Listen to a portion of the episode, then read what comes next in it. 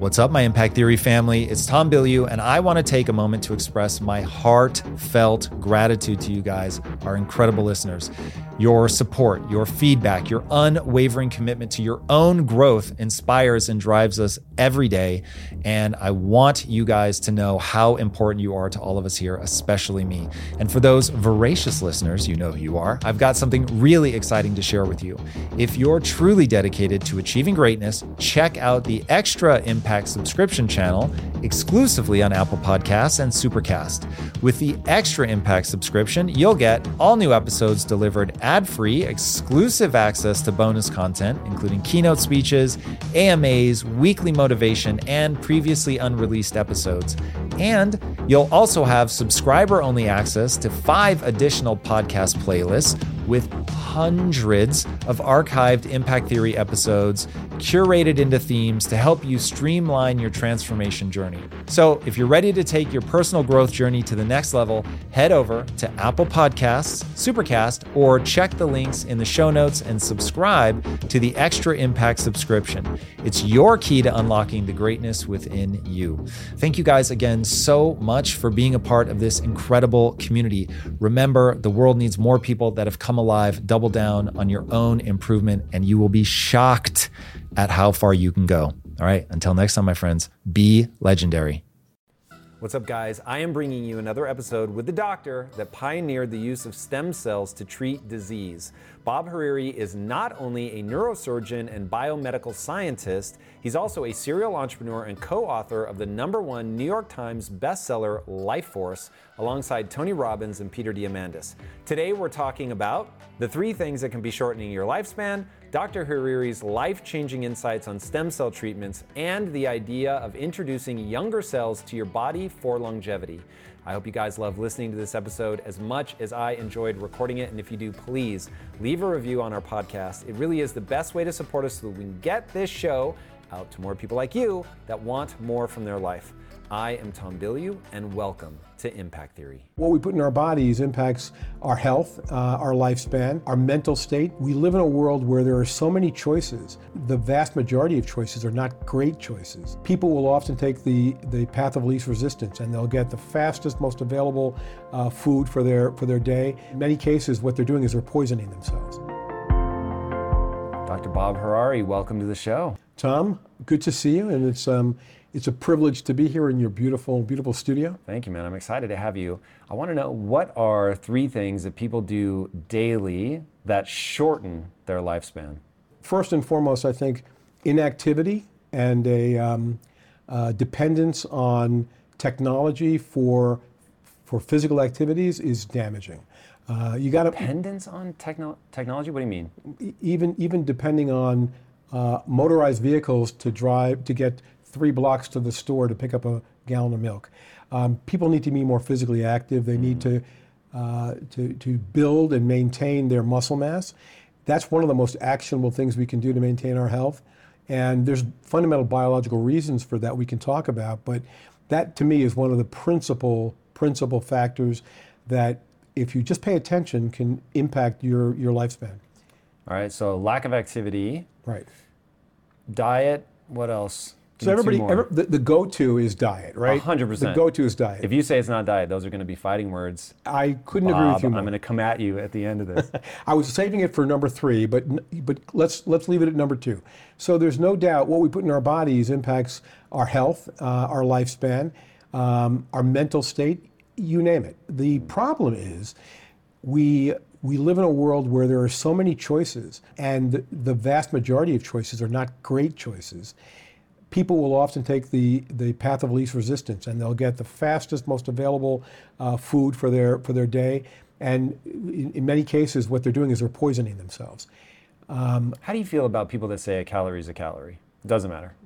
I, I don't believe that at all. Um, there's a very big difference between a a calorie of protein versus a calorie of fat versus a calorie of carbohydrates. We know that. And we know that what you want to do is you want to provide yourself not just with energy, but you want to provide yourself with building blocks. Mm. The building blocks are essential to the repair and regenerative process, which is what I'm very focused on.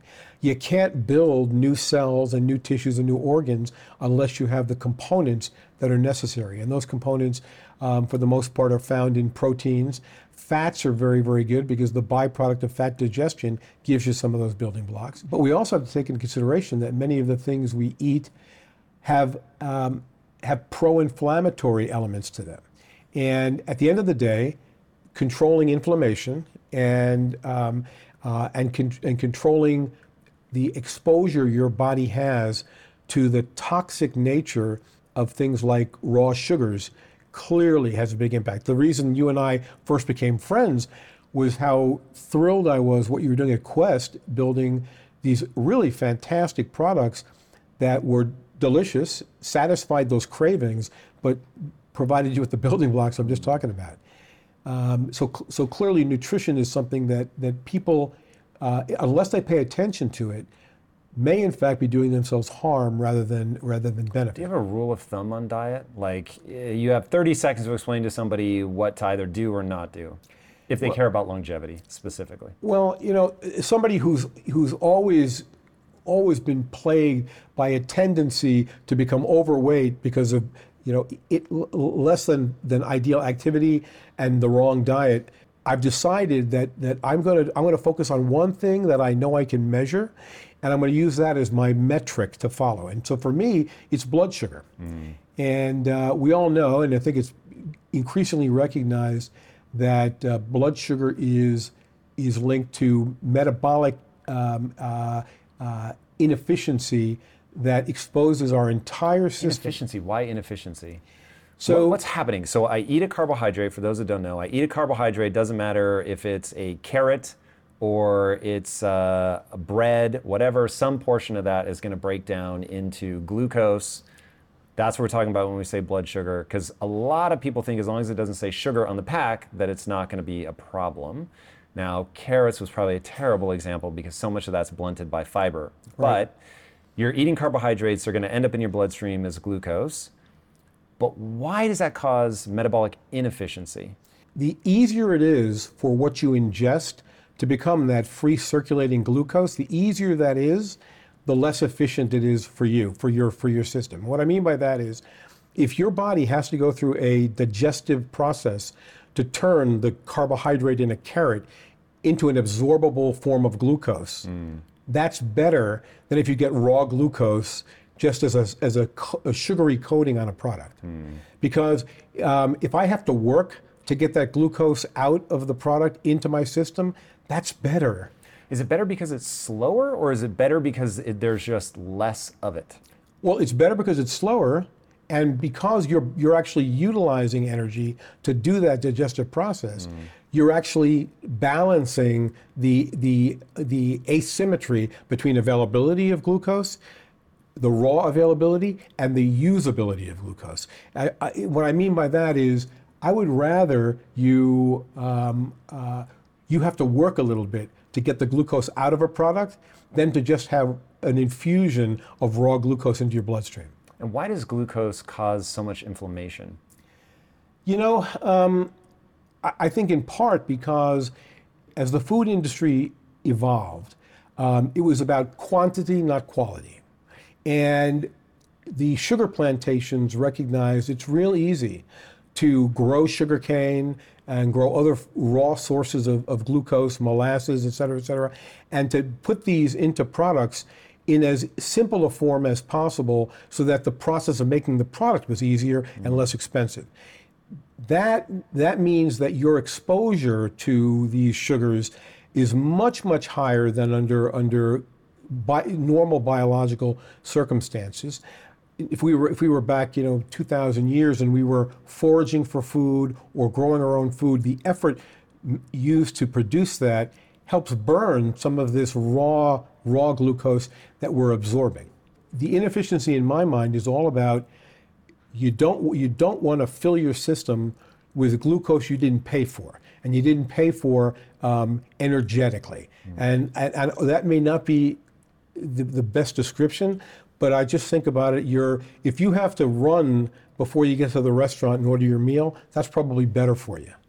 Going in, so we've got two things not enough activity, a poor diet, a pro inflammatory diet. Those are going to be problematic. Pro inflammatory, and the quick example would be high uh, blood sugar diet, so anything that's spiking your blood sugar consistently.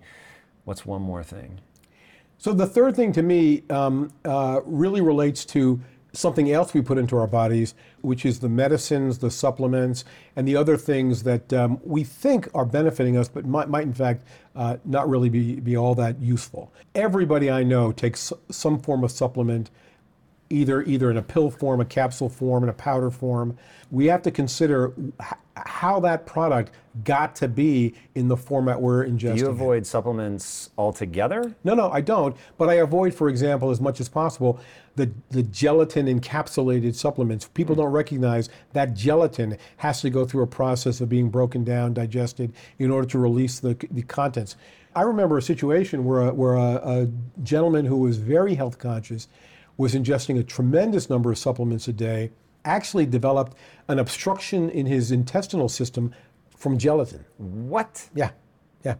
So, so That's a lot of supplements. It's a lot of supplements. And, and, and, by the way, it's not uncommon for people to take 20, 30, 40 capsules a day. Dude, there's people that take even more than that, which is crazy. I try not to supplement anything. Now, are you only, so you're worried about quality of supplementation versus supplementation itself. Is it just the gelatin? Are there other things that people are ingesting? Like, what are yeah. typical ones that mess with people? I think that if you don't look at all of the components of what you put in your body, um, some of the other ingredients, they may be binding agents, they may be excipients that improve the solubility of the product. Any of those things that you're putting in your body, although they're a minor ingredient of the supplement, they do over time have an effect. Mm. And so you have to pay attention to this. You know, like like you and I were just talking about uh, the the concept of whole food, whole, real, natural, unadulterated forms of food helps avoid some of those added ingredients you don't need. And you may get your 1,000 milligrams of vitamin C, but if the vitamin C tablet you take is bound together by an algae based or gelatin based component, you have to consider that's going in your body as well. Hmm. When you think about aging and people doing things that are decreasing their life, is it are we doing things that are like I think a lot about methylation of the DNA, right? So you've got people have heard me talk about this a lot, but for people that are hearing this for the first time. So in every cell you've got the DNA, which is the program that tells your cells what to do.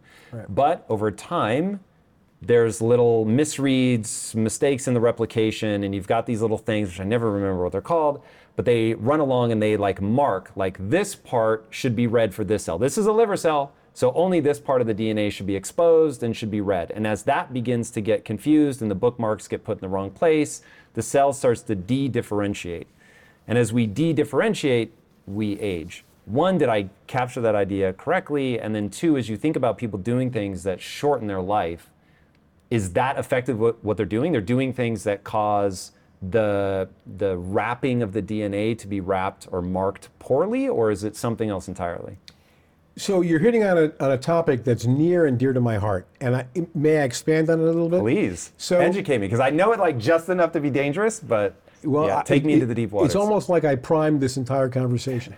Every cell in our body can be thought of as a computer a computer that has in the nucleus all of the biological software which drives the processes that provide all the synthetic products of the cell, proteins, peptides, etc., um, and also drives the, the sequence of events necessary for that cell to continue to perform its function, whether it's a liver cell or a heart cell or a brain cell. That software can get corrupted. It gets corrupted through normal processes as well as um, abnormal processes that in effect means the software doesn't get read properly. Give me an example of an abnormal process. Uh, a mutation induced by a virus. One of the ways that viruses actually create the symptoms is they begin to destroy your cells by taking over the machinery in the cell, actually damaging damaging that cell's ability to replicate normally. And fortunately, our immune system will come in and clean that out. And fortunately, not all your cells necessarily are affected. So viruses can cause these mutations and abnormalities. Um, exposure to radiation, ionizing radiation, can obviously do that. Um, and then there's and then there's evidence that chemicals we ingest, maybe some of the things we've been talking about, some of those chemicals might in fact either either stimulate or or prolong the the, the what we call the epigenetic changes to our DNA, which affects the performance of the cell. So, so just to get back to what you were uh, sort of alluding to, if our software, in order to run properly, has to be uncorrupted, anything that corrupts the software, just like the software in your computer, if it gets corrupted, your program doesn't run properly. That same process occurs in our cells. And, and if you think about the nucleus is where the software resides, and the cytoplasm of the cell, the body of the cell, is where the processing takes place. And if you think of the surface of the cell as the keyboard, mm. then that, that kind of model of the cell as a computer means that what's the best way to protect yourself is to keep your master boot disk stored away somewhere so that it can't be damaged. As a way of protecting the integrity of that software as early in life as possible in the event you need to reboot your system. One of the things that I want to answer today is if stem cells are as amazing as you would have me believe, why don't I see super soldiers running around? Why don't 100 year olds look 25? But before we get to that, I just want to prime the audience that that's one of the places we're going to go. But I really want to understand how the cell operates. So I've got the nucleus, all the DNA is jammed in there. I've got the cytoplasm, is that what we called it? Right. Uh, how is it doing the processing? Like the more I can envision this, the more I'll be able to remember it. So I have maybe a, a slight understanding of the way that DNA is read, right. but I don't understand how the processing is happening in the cytoplasm. What, what's actually going on? Not metaphor, what's actually happening? So the DNA has a partner in, in cellular processes called RNA. Mm-hmm. That's what's in the cytoplasm? So RNA transit between the nucleus and the cytoplasm. And they are little things that move around. They're little nucleic acids. They're, they're little pieces of nucleic acid that copy the corresponding sequence from the DNA. But can they move? Oh, absolutely. They, they traffic around the cell. They actually move through pores in the nuclear membrane. And are they like, if I was looking at them for people watching, you can see my hand. For people listening, I'm like doing a crawling motion. Like, how, how do they actually ambulate? Is that the word? They don't traffic by their own uh, motion. What they do is they move sort of through Brownian motion. They float. What the hell is Brownian motion? I don't want to get into into, into I want to understand it though. So there's are they? They're not just sloshing around. They must have like they're doing something willfully. And now I know I'm getting into metaphor because obviously they're not. They don't have a nervous system or anything like that. But like if I was looking at them under a microscope, I would see them move, right? So Traffic. You, you can see RNAs. Yep these little molecules of ribonucleic that acid. Read my DNA. That first, the way the RNA is created mm-hmm. is that they they actually come up to the DNA itself, and they create a corresponding sequence to that DNA that's now. And they're just grabbing that shit out of the out of the floaty stuff, right? It's, they're CTGA, they're just grabbing those letters and going up C C T T G G, right? That's right. They have a, they have a correspondence so that the the sequence of DNA is written onto the RNA. The RNA then traffics from the nucleus into the cytoplasm, and it attaches to parts of the cell cytoplasm uh, called ribosomes, and those ribosomes are the are the place in which the RNA is is translated into protein. Okay, and that's where the cell is going to split. So no, that's so you, we're talking about two different things. We're talking about protein synthesis from your that's that's encoded in your DNA. The the the, the so the DNA says create this protein. Exactly. Uh-huh. Exactly. So the genes for a specific protein. How does it end up getting out of the cytoplasm, or does it? It does. Okay. So so the ribosome allows the mRNA, the messenger RNA, so the first step is you transcribe the message from the DNA to the RNA. Yeah. Then the RNA traffics, transits into the cytoplasm. With the copy of that with protein. The copy, with, with, the, with the recipe. Okay. Think with of it the, as a. It just has the recipe. It doesn't actually have the protein. Doesn't yet. have the protein yet. Got it. So I now have the recipe. So that's I wrote down the recipe. That's right. Then now the, I go into the cytoplasm. That's right. Then this this this little uh, molecule uh, that con- co- constitutes the ribosome um, allows for that messenger RNA to be translated into a sequence of amino acids. Okay, and if you ever watch the process, it's it's a fascinating process. It looks very mechanical, and the translation of the message from the gene in the in the DNA says make this particular protein, make um, make growth hormone. The growth hormone recipe, which is encoded in the DNA and transcribed to the mRNA and then translated to the protein in the in the cytoplasm, takes place on a piece of the cell called the endoplasmic reticulum. This is a I was little going to guess that. well, this is a little organelle, and by the way, you know, so it's a good name for your next dog, uh, uh, Organelle? reticulum. Organ, Oh, organ, yeah. Organelle's a good name too. one. But um, but once once you translate into the sequence of amino acids, and you now have a length of amino acids that constitute a, a protein, Mm-hmm. the protein then gets packaged in part of the cell, an organelle called the Golgi apparatus. And the Golgi apparatus puts layers of cell membrane around this, this, uh, this new protein. That protein then gets connected to the cell membrane itself, where it can be expelled into the, into the extracellular space. That's how proteins go from recipe to design mm. to production to secretion. Okay, and so now once it's outside of the cell, it's gonna.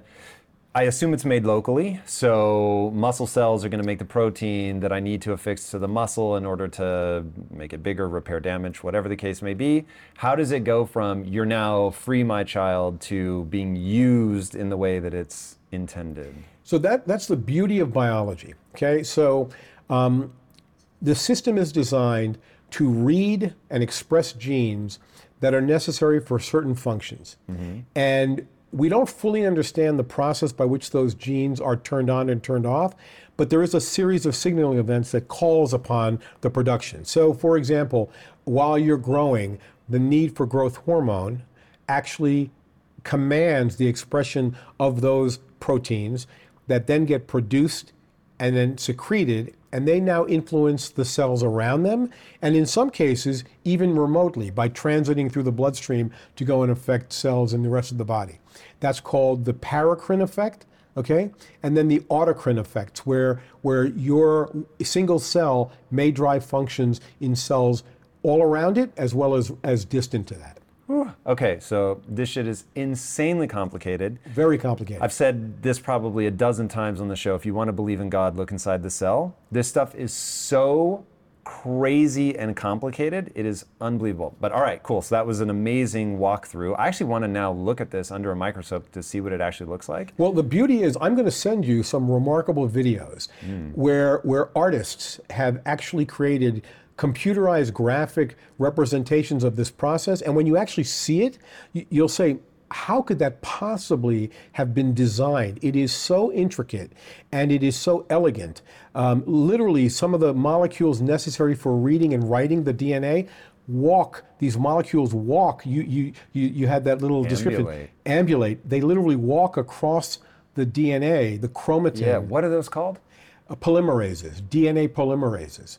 Um, it's, it's, it's amazing, remarkable stuff. And, and, and believe me, I'm, I'm a surgeon, so this is probably way above my pay grade. But the, um, the fact is, we recognize that every cell is a synthetic factory that produces products encoded in the DNA, and those products are necessary not just for the function of that cell, but for the function and, and, and integrity of the cells around it, and to influence cells even far away, other parts of the body.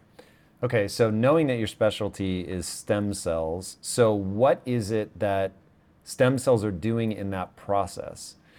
So, for people that don't know, the brief history of stem cells is that they can become anything. So, when we're first developing in the placenta, in fact, tell people because this is a very fascinating take on the placenta. Walk people through your, the sort of early insight that you had that made you think mm, placentas aren't what people think they are. You know, back in, back in the early part of my professional medical career, my entire focus uh, was on the treatment of head and spinal cord injury. I was, um, uh, I was, I was. Didn't it seem futile at the time? well, it was, it was very depressing. When you started, that had to be just like, oh, sorry, you got hit in the head, you're done. What made you think you could be helpful? Well, you, you know, maybe it was a little bit of optimism combined with um, uh, with fearlessness, the fact that it, the outcomes were so bad after traumatic brain injury, we couldn't do much worse. Mm. Um, I tried to, as, a, as an engineer by training, I tried to break it down to the root cause of why people do badly after traumatic brain injuries. Mm. And my partner at the time was a brilliant neurosurgeon uh, uh, up here at Stanford now, uh, uh Jam Ghajar. We, we built a laboratory where we studied these processes. And we How rec- many living brains have you poked around on? Uh, uh, too many to remember. Living? Yeah, yeah. The person's I mean, alive when you're done. And, and, and virtually all of them. Shit ever. and virtually all of them um, were the victims of some traumatic event mm. where, where we knew that if we could control the post traumatic inflammatory process. So the, the immune system response becomes the bigger problem? There's no doubt everything associated with the health, wellness, uh, repairability, and recoverability in our body is driven by the immune system. Hmm. The immune system is designed to um, interrogate, to make sure things are working properly, and then respond when they're not. And so, in the case of a traumatic brain injury, the mechanical insult to your brain disrupts even at the cellular level the integrity of those living cells. Uh, and we showed this. We actually we actually create you, you would have loved this. Tom we actually created a, a, model in the laboratory to to replicate what happens in a car accident by creating a, a water filled piston that was percussed by a hammer. Mm. and the shock wave was transmitted through this connection into an experimental brain in order to compress the brain the way it does when it hit, when the, when the head hits a windshield. Mm. Okay, and what we found was that that that perturbation of the cell released factors which stimulated and and and recruited cells from the inflammation the inflammatory system from the immune system to come in and release factors which disrupted the blood brain barrier and caused brain swelling uh, and affected the the the integrity of the cerebrovascular system, the blood supply to the brain. What people were dying from after traumatic brain injury was, was unchecked brain swelling. Now, what happens if you bang your arm in the car door when you're leaving tonight? It's going to hurt, it's going to swell up. Yep. Fortunately, for most of our body, the swelling is, is can occur without encroaching upon any of the anatomic structures but not the brain. Mm. The brain is encased in a, in a rigid skull, which means that as the pressure builds because of swelling, what, what happens? Either the brain gets squeezed out of the skull, and that actually happens. It's called a herniation. Oh, God. Oh, yeah. Where does it go? Well, you remember you have this hole at the bottom of your skull called the foramen magnum. Uh-huh. That's where your brain connects to your spinal cord. Believe it or not, your brain can be squeezed out through that little oh. tiny hole. Yeah. Yeah. That's horrifying. Not not a good Will thing. Will it shrink back or is that like once it's there it is all over? If you've progressed to that point, it's pretty pretty far along. But Woof. But here's the interesting thing. The brain as an anatomical structure has brain tissue, mm-hmm. it has blood vessels, and it has fluid. The fluid is called cerebrospinal fluid. If you think about it, you have three things in a box. You need the brain tissue, and you need the blood, right? If you squeeze the blood out, you get a stroke. Right. The fluid that's in there, there's the cerebrospinal fluid, if you can get that out, you can make room for the brain to swell a little bit. Hmm. Okay? So what we actually were very focused on early on is control of intracranial pressure. That was a plumbing problem. By draining that fluid. By just getting a catheter into that system and draining that fluid. You know, with, with my partner uh, and our team, we actually looked at, at, at device strategies to help doctors in the acute environment control that pressure. Okay, I'm going to walk through. This is so fascinating, and my audience will have to forgive if they don't care, but this is really interesting to me.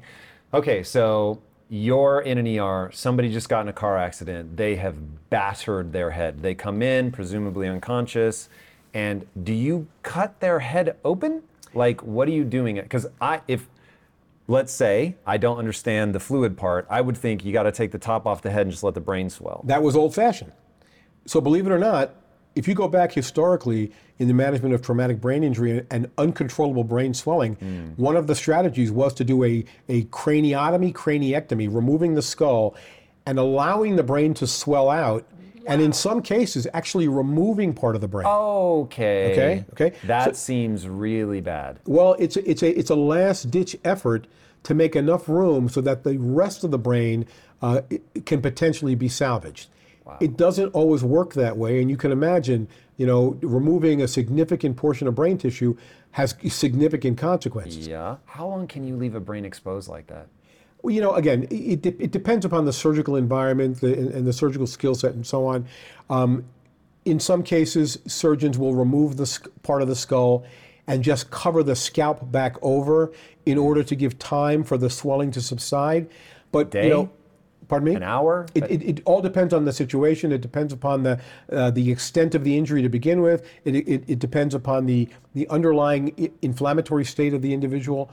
But suffice it to say, that's not the ideal way to manage that problem. Sounds unideal. So, you know, as I mentioned, my the, the, my partner that I worked with, uh, uh, Jam Ghajar, uh, we we were very fascinated by the fact that you have an acute window of opportunity to address this brain swelling. Could you do it by getting a a proper drainage system into that fluid compartment of the brain and controlling pressure by relieving fluid? So there's a specific place that that's happening? So the fluids in your brain circulate around the outside of the brain. Got it. And there's a system within the brain called the ventricular system. And the ventricular system are cavities. They're open spaces where the cerebral spinal fluid circulates. Hmm. So if you can get a catheter in there and you can remove the fluid, you actually can get a con- some control over the pressure. But it's complicated, right? You know, the old saying is that if you if you relieve the pressure too too rapidly, you may actually exacerbate the problem and cause more brain swelling than than than existed before. That's surprising, but okay. So the bottom bottom line is that that technology to control brain pressure, control intracranial pressure, has impacted the management of traumatic brain injury considerably. But the generation that has evolved since then, because this this is work we did in the 80s, since then is to mostly look at ways to control the inflammatory process. And and and and by the way, there are some relatively straightforward approaches that appear to work. Hypothermia, you know, cooling tissues off actually helps control things like like swelling, uh, and then also using using certain um, uh, uh, methods to reduce the metabolic demands of the brain will reduce the need for blood flow. How the do you do that? Well, you've heard of induced comas, Yes. okay? So if you if you have a patient who You're basically just trying to shut the brain off. you're basically lowering the demand for blood supply. And by lowering demand for blood supply, you lower intracranial blood volume. If you lower intracranial blood volume, along with intracranial pressure control by draining that fluid, cerebrospinal fluid, you can potentially manage this wave of swelling that occurs. And you want to get to a point where, where swelling starts to decline, you can restore blood flow, and you, you haven't damaged the brain so much that it can't recover. Mm. That was, you know, kind of the, the, the fundamental strategy behind all of this. Taking it a couple of steps forward, we now, we now work in a, in a world where there are tools to use to control inflammation. Some of those tools are pharmacologic tools, they're biologic tools. There are even methods uh, that are mechanical that are being developed, you know, methods that use certain pressure differentials and so on. All that being said, I'm at the point in my life, I'm more concerned about, okay, after all these acute events, what can I do to restore function in these patients? Mm. Whenever somebody asks me my tips for scaling a business, I always tell them focus on efficiency.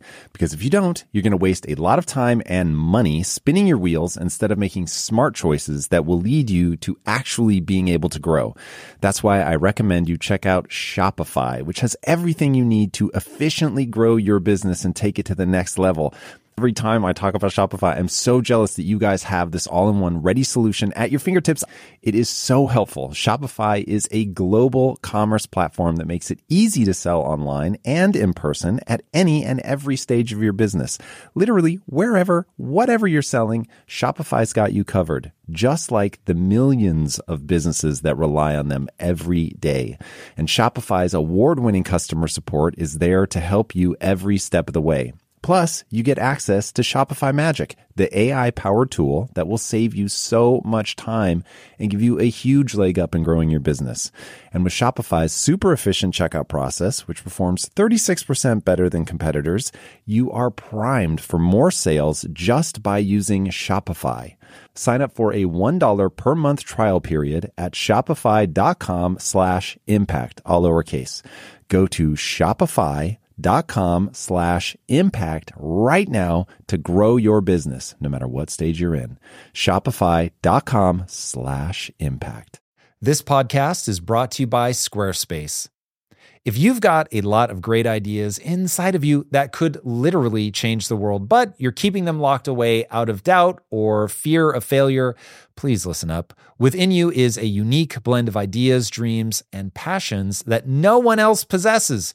And it's time to take action on them and put them out into the world with Squarespace. Squarespace makes it simple and straightforward to create a website, engage with your audience, and sell your ideas with their all in one website platform easily customize Squarespace templates so your website stands out and makes an impact. And get insights into your website and email performance with built in analytics so you can be constantly improving your site, sales, and strategies to reach your goals. And I hope those goals are aggressive. I'm telling you guys, you can take action today, not next week or next month or next quarter, today, and get your ideas out there with Squarespace. That's how you get into the physics of progress and get better. So head over right now to squarespace.com slash impact for a free 14-day trial and 10% off your first purchase of a website or domain. Again, that's squarespace.com slash impact. Please do not die with these ideas inside of you.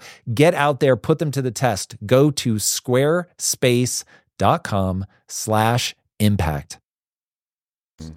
Uh, and now I assume we're looped back to stem, stem cells. cells. Thank you. So here's I'm bitter about stem cells. So I don't know if this is just it's still early days or what, but I want to see 100 year olds go backwards to looking like 25 year olds. And I, I know Tony's story; it's amazing. But like, do you think that there there is going to be progress and understanding of like the the so uh, let me back up. I'm going to make a hypothesis. Here's how I look at it. Stem cells can become anything, but stem cells are not the only part of what's going on inside the placenta, which we actually didn't even get to that part. I derailed you. Uh, so we're going to have to walk through. Okay, what was your insight around the stem cell, and then why my hypothesis is going to be that that what you're about to describe there, what's happening in the placenta, is so fucking complicated that injecting someone with stem cells is like 5% of that milieu and that we would have to get into sequencing different like chemistry and signals and all kinds of stuff if we really want to have radical transformation. But give us that first insight and this time i will try to stay on task as you explain uh, why it isn't what people originally thought you're hitting upon some really um, important opportunities to distinguish what we think the history was and what it really was. Mm. For, for, for decades now, biologists, scientists, and, and clinical people have recognized that since we all start from a single cell, and that single cell has all of the information and all of the ability to produce every mature, specialized cell type of our body, and do it at such scale that from a single cell in your lifetime, tens of trillions of cells are produced. Mm. Um, what is the the fundamental the fundamental unit, if you will, that's responsible for that level of differentiation, specialization, um, scale, and integrity. If you think about it, right? Every cell in our body, Tom, originated from a cell that originated in the placenta. Mm. So, you know, Peter Diamandis and I, we, I think you and I, Peter, probably sat around talking about that the placenta is nature's 3D printer. It prints yeah. the, the newborn baby. In doing so, it deposits cells that will take up residence and give, give off progeny that will populate that developing human being for the rest of their lifetime. Mm. If you think about that, right? From one cell to tens of trillions of cells in our lifetime, how perfect does all of that information resident in the cell have to be? And how perfect have those systems have to be in order to support that level of expansion and differentiation and propagation? So I was fascinated by that because I said, well, you know, couldn't every disease and every illness and every injury in our body be addressed simply by replacing the damaged or diseased cells? And if you, if you can do that, what, would, what tool would you need to do that? Mm. So when stem cells first emerged in the scientific literature, um, I was fascinated by the possibility that I could use them to restore the functions that are lost after a bad brain injury. The problem is, what was the tool that I would use? Where would I get it from? Could I produce it to a, to a form that the, the average clinical community could utilize? Because let's face it, it's one thing to do work in a laboratory and, and to have, have discoveries and, and develop some interesting theories that you test in the, on the, on the, at, the, at the bench. It's a whole other ballgame putting it in the hands of a clinician to use to treat hundreds or thousands of patients in their professional career. Mm.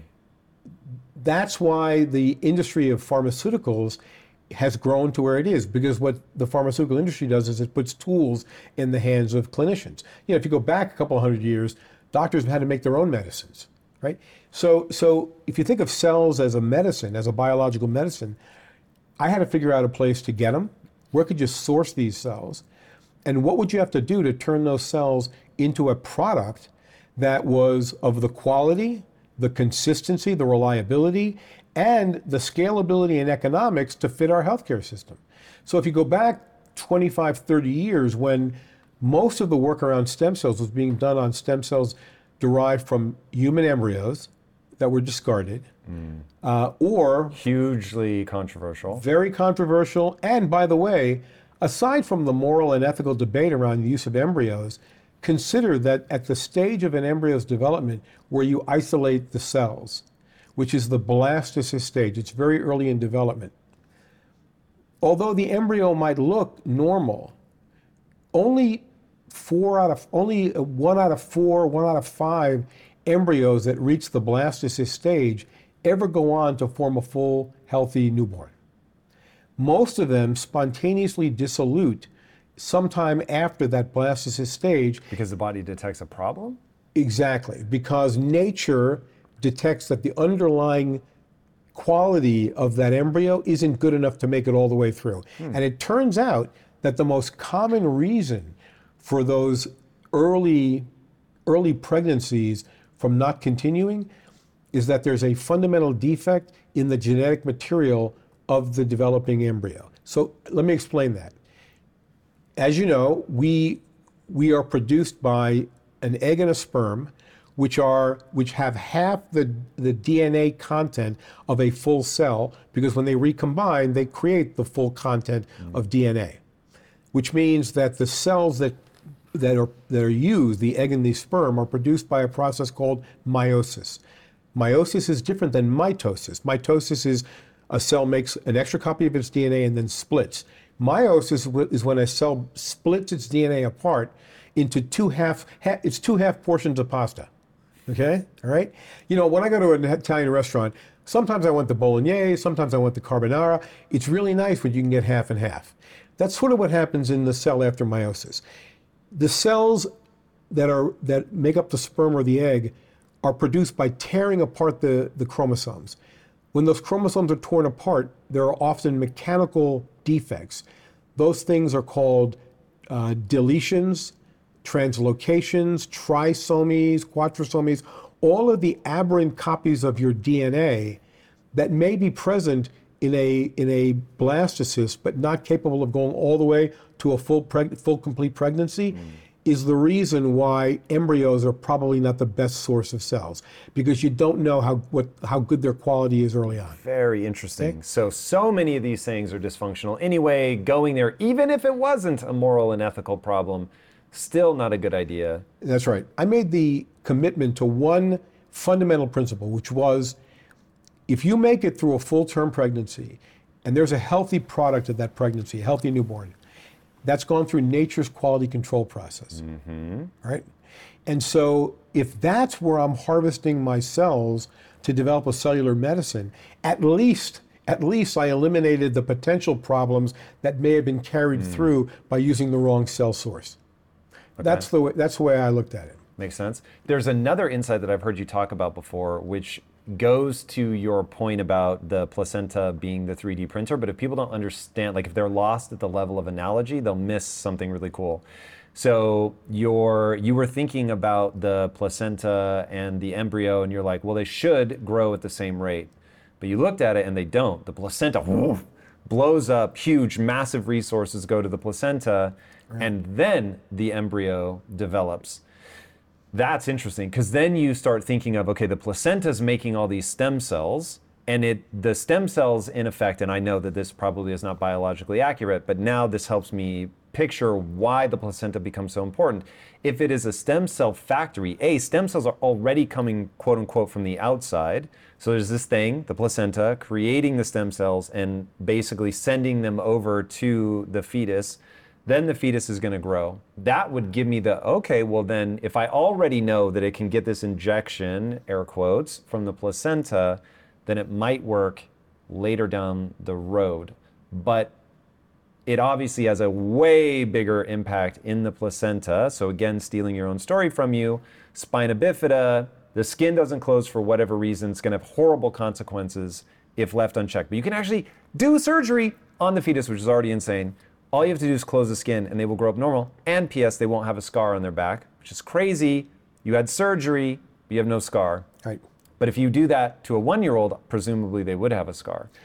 And certainly do a six year old. I love it, Tom, because it means that all the time we spent together, you're paying more attention to me than I'm paying attention, which is fabulous. But but you, so here's here's what really intrigued me. So first and foremost, um, uh, when my when my oldest daughter was in utero, and I ran down from the surgical ICU where I was covering to go and look at the first trimester ultrasound, and I saw that she was a peanut-sized embryo, but the placenta was already this developed organ and getting bigger.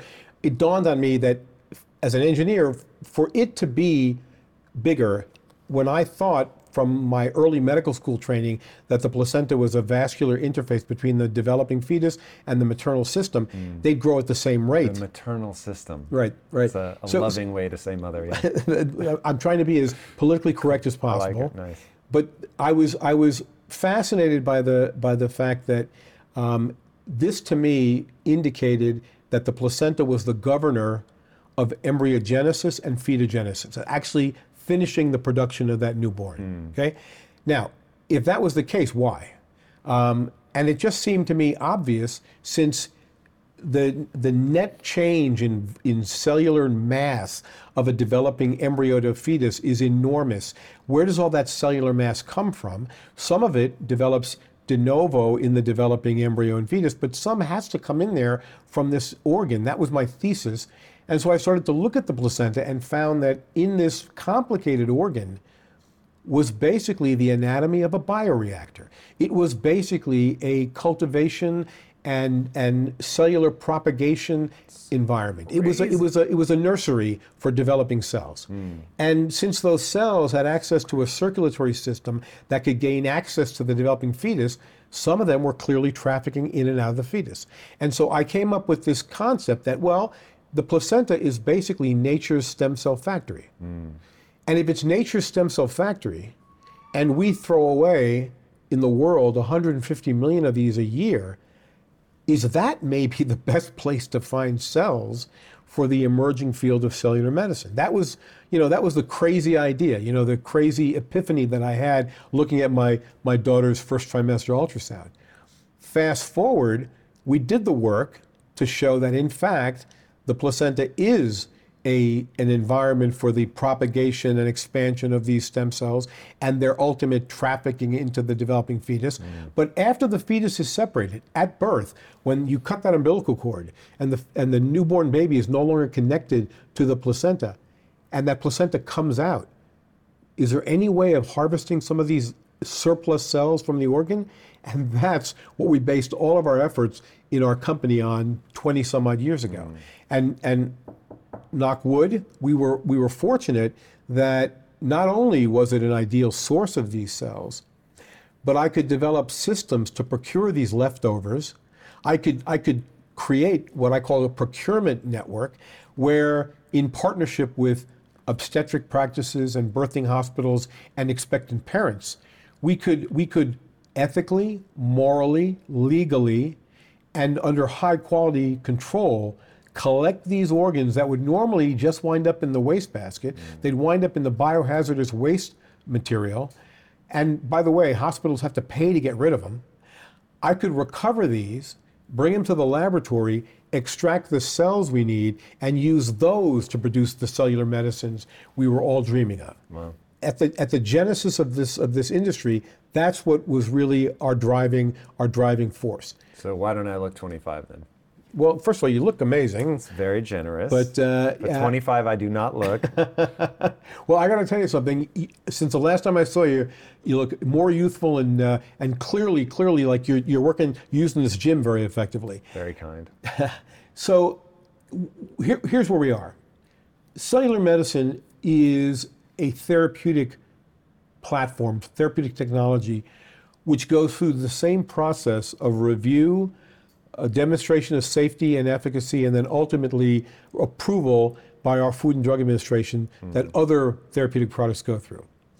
As you can imagine, the modern FDA was designed to evaluate, test, and, and, and approve traditional therapeutics. Those are chemicals, discrete chemicals, mm-hmm and biologic products. Are you saying that they're just slowing you down? And like in reality, if you could just go crazy, like we really would have that kind of regeneration. Like I, I have, dude, I am the ignorant one at this table, but I, I have a feeling that there is sequencing, maybe not the right word, but something like that, where there's a whole bunch of things, whole bunch of contextual cues that the placenta has or sends out that cause stem cells to have the massive impact that they have that maybe not impossible to replicate but is decades in the future as we like learn all the like nuances? Or no you think this is really a slowdown just from testing and approval? So you know the FDA and other regulatory bodies throughout the world have a very very tough job on their hands. Um, considering all of the theoretical technologies and then and then reduced to practice technologies that are looking to gain approval for broad clinical use, you have to ensure that you're you're you're exposing you're using the right lens on those technologies to ensure safety first and foremost. And then you have to you have to link that safe product to to to clear expectation of clinical of clinically meaningful benefit. Okay, what's often used the term is efficacy. Now, discriminating between safety and efficacy is one is one thing. The other is, do you have the right metrics to use to determine whether something is clinically meaningful as a cellular medicine versus a biologic product versus a chemical? Because remember, if I put a chemical in your body and the chemical is going to block an enzyme, okay? There's a there's a there's a what we call a stoichiometry. There's a there's a mathematics. It's a word. It's a great word too. I love that word. I, I, use it all the time. The stoichiometry of, of, of, of will that will that particular product work, the chemical product, you can you can actually figure out you need so much of this chemical to block so much of this enzyme. That's how you come up with things like dose, mm. and that's how you come up with things like um, interval or frequency of dosing. That's pharmacokinetics. Okay, that pharmacokinetic analysis is what guides the whether or not you give somebody five grams of aspirin or 80 milligrams of aspirin. Okay. Okay. This is all going to answer the punchline, though. Why I don't look 25? Yes. Okay. I'm working towards Keep it. going. I'm working towards it. So with cells, the industry and the regulatory community took some time to better understand how would we even measure, mm. how would we even determine the pharmacokinetics of cellular products because they you don't just administer them and then and then they have a discrete function and nothing else.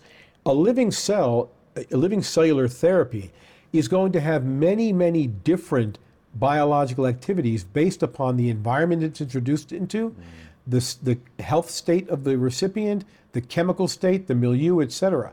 And so being able to discriminate between biologically meaningful effects and biologically irrelevant effects had to be worked through. And so it, it didn't surprise me that, that those who have to ultimately give the seal of approval had to figure a lot of this out.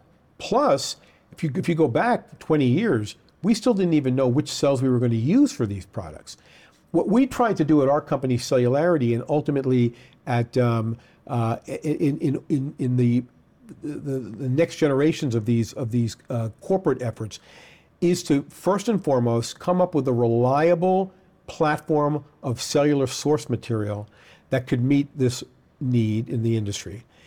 Show that we can manufacture products to scale, quality, and consistency that was going to fit the healthcare system. Identify the clinically meaningful effect in a disease, mm-hmm. show that it's better than the alternatives, and then submit the data to get approvals. So that's kind of the process you've got to take. Now, why, why aren't these products available to make us look 25 right now?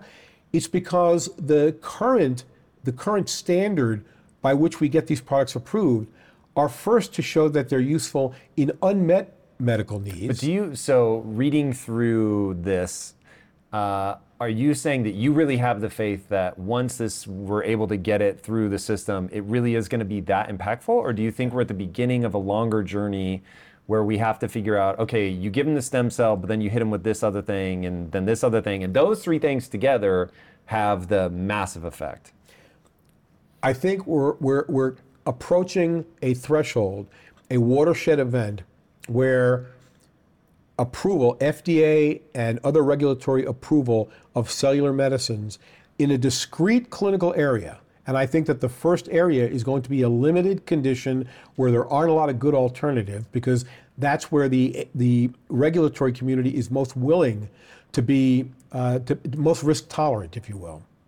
When that happens and we begin to expand the safety database around those products, you're going to see an explosion in the number of additional approvals that will occur. And what and what, what, what what's really encouraging to me is I think we're really close to that happening. And so the first approval of a cell therapy product in a really nasty disease like a cancer mm. or an autoimmune disease that that destroys people's lives. Following those approvals, you will see these products rapidly taken up and employed in, in much more mainstream illnesses. Do you have to be careful how you answer this question because you're in a public company? Because I want to know, like, if I, the guy that gave himself H. pylori and then gave himself the antibiotic solution, like, I want to know the answers to those questions. Like, if I'm, do you know Ben Greenfield? Yeah, sure. Absolutely. So that motherfucker injected stem cells everywhere, in his right. face, in his dick, like, right. literally everything. Right. And he was even saying like he thought it gave him an extra like quarter inch, if I remember. I was like, what? like people are gonna abuse this Ben Greenfield. Uh, so yes, I understand that you have to be very thoughtful and careful about how you answer that. I'm very eager to uh, probe off camera, perhaps. Okay, so this is fascinating. It's going somewhere very interesting. What do we have right now today? Like maybe using Tony's story as an example, like if we're really committed, we follow through with the therapy, like what kind of benefits right now today with what's approved can we get? So you're asking a really interesting, challenging, and treacherous question. So it's my favorite kind of question. And you're so good at it, Tom. The the truth of the matter is we are going to first first move approvals for cellular medicines in the worst diseases where we don't have really good therapeutic alternatives. And when we prove the utility there. Are you guys going like for COVID? So, so we, we've actually, we've actually, we've actually pursued the treatment of various cancers. Uh, would that work in the cell? Like, I... so, so that's where that's where cellular medicine has evolved. We went from originally wanting to put stem cells as the as the primary product into different conditions like autoimmune diseases mm-hmm. to now saying, well, if the stem cell can give rise to an immune cell that has biological activity, like a natural killer cell that can be used to fight cancer, prevent you from from uh, help treat viral infections. So, are you training the stem cell before injecting it in? Like you're a killer cell now, go. That's a good way of looking at it. I, instead of using the word training, what I would say is we're we're specializing from a stem cell a discrete population of cells we know the activity of. Hmm. So natural killer cells, which are a how do you do that?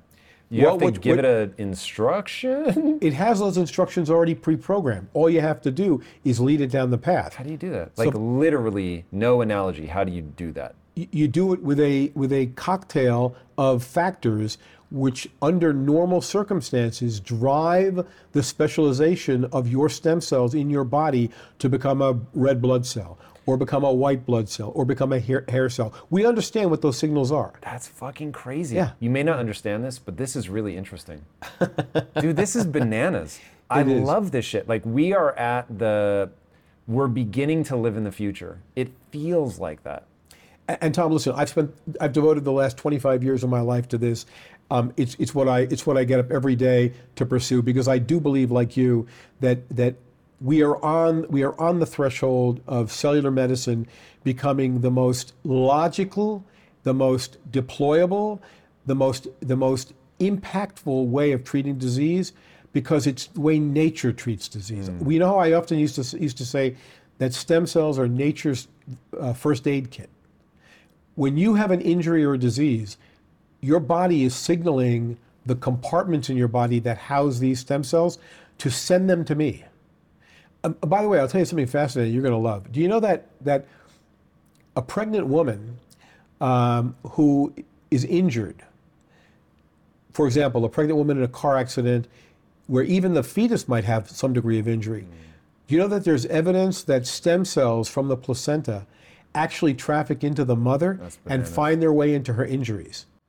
Dude, that that's how I know that a fetus is basically a parasite. Abs- yeah. And it's like, no, no, no, I can't have you dying on me because I need to exist. So I'm going to give you a little something, something to get you back in business. That's crazy. And I know the punchline about cancer as well that women can go into remission when they're pregnant. That's insane. So sorry, I derailed this again. So we. But, but, but I love it too. But you use the term parasite. They're actually they're actually a saprophyte. They actually a saprophyte? it's another term. So a parasite would be if all the benefit was unidirectional, Yeah. right? Yeah, fair. They actually benefit each other. Fair. And and you mentioned something which was one of the hallmarks of our work in autoimmune disease. We recognized early early early on that that certain women with autoimmune diseases, multiple sclerosis, Crohn's disease, and so on, would experience profound improvement in their symptoms during pregnancy. And you know, what's the reason? Some guys said, well, it's hormonal, hmm. but when you use hormones, it doesn't work. And some guys said, well, you know what? Maybe maybe the the same cells which are making the mother accept the placenta. So so, so let's may, may I tease this out a bit? Yeah, please. All right. You know, a, pl- a placenta is produced with the fetus from the fertilized egg and sperm. Hmm. It is a unique individual with its unique geno- genomic and, and, and genotype, right? Which means the mother that carries it is not a perfect match for it, And should reject it. Should reject it, but she doesn't. She carries it for nine months without any immune conflict that would terminate the pregnancy or damage her health, right? Moms carrying the placenta and fetus aren't more subject to infectious diseases, things like that. Hmm. Well, consider this in surrogate pregnancy, the mother's not even related to the me the fetus. chills. It's crazy. She's not even, that is more like a true parasite. Hmm. But the fetus coexists in the maternal system without that immunologic conflict. Now, we said, well, can we use that to our advantage? So since we saw, Really fast, I want to give people one anchor. So one of the things with MS, you get lesions in your brain. Right. And you've seen lesions be eradicated. Yeah. That's crazy. I know. With that in mind of how dramatic. I know. Please continue. So, and the best the best evidence of that was a, a report in the New England Journal of Medicine, probably 10 years ago. The study followed 300 women with multiple sclerosis who were pregnant. And they found an enormously high percentage, I think it was 80% of the women, went into profound states of, of remission, where, just like you said, the lesions in their brains improved, mm-hmm. their symptoms improved. In fact, many women came out of pregnancy and they relapsed and they said, you know what, I got to get pregnant again. Yeah, dude, I literally was thinking the same thing. I'd be Yeah. like, I'd stay pregnant forever. Yeah. So, on the basis of that, we theorize is it possible that the same cells from the placenta that permit cohabitation in a surrogate mom, mm. if we productize those and use those as a therapeutic, could we induce a state of remission? And in fact, we saw that. In fact, when we use placental cells, these are just pluripotent stem cells. These are versatile stem cells from the placenta. From any donor? From any donor. This is bananas. Because remember, one, placenta is a one size fits all cell. If you take those cells and put them into a, into a patient with an autoimmune disease like Crohn's disease, we saw evidence of, of really significant improvements in the patient's patient's disease. Don't stem cells have DNA? They do. So They how do. on earth can they be a universal donor? Because it should be like a male cell is telling you to be male, a female cell is telling you to be female. Like, if I inject you with stem cells, does your hair color change? Like, what? I don't understand that. So it, it, it, it just turns out that the cells from the placenta, because of ev- evolution's brilliance, mm-hmm. Have the ability to, um, to, to turn off any immune response against them and induce a state of tolerance. Do they stay around though? They do. And when they split, how are they not like if I gave my wife stem cells, how does she not start getting my cells populating in her brain, her liver, her kidney? Like, And and if they did, you got to think about the stoichiometry of this. Uh-huh. Okay, if you're if you're 25 trillion cells, Yeah. and you get a million cells from your wife, think of the or vice versa. Think of the tiny contribution of those cells to your overall your overall uh, uh, biology and Mm. genome. Right. In other in other words. It, it's not like you're replacing your entire body with these new cells. You're just supplementing your body with these new cells. do you have to keep topping them up then? So I, I love it, Tom. This is exactly what I believe may, in fact, be a, a method or a strategy to help um, improve our health and biology during our lifetimes by simply giving us the benefit of an added set of instructions. Okay, so think about this for a second. You know what the term chimera means? Yes. Okay, so you can actually create chimerism in an individual by delivering cells from a from an, a, a, a donor, an unrelated donor, and those cells take up residence in you for a period of time. You now carry two sets of instructions, right? Yep. And, and by the way, you, we know from our friends in the in the microbiome world, you carry lots of instructions. Yep. Not even not even human instructions, but these additional instructions that you carry in the cells that maybe make up one millionth of a percent of your total cell volume, they still respond to the same signals and factors in your body that you that you're exposed to. So so let's say let's say you've got um, you've got a susceptibility to develop. Let me give you an actual example. HIV, um, the, the, the, the causative agent behind immunodeficiency of AIDS, occurs because the virus gains access to the cells by docking to a molecule on your white blood cells, your lymphocytes, called CCR5.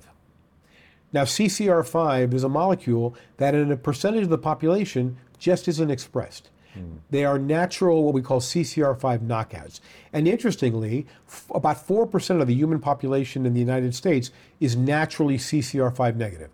If, you, if you inject HIV into them, they do not get AIDS. What? Yes. Now, by the way, te- roughly 10% of the population in Europe is thought to be CCR5 negative because bubonic plague selected for them. That is Isn't that cool? so interesting. So listen to this.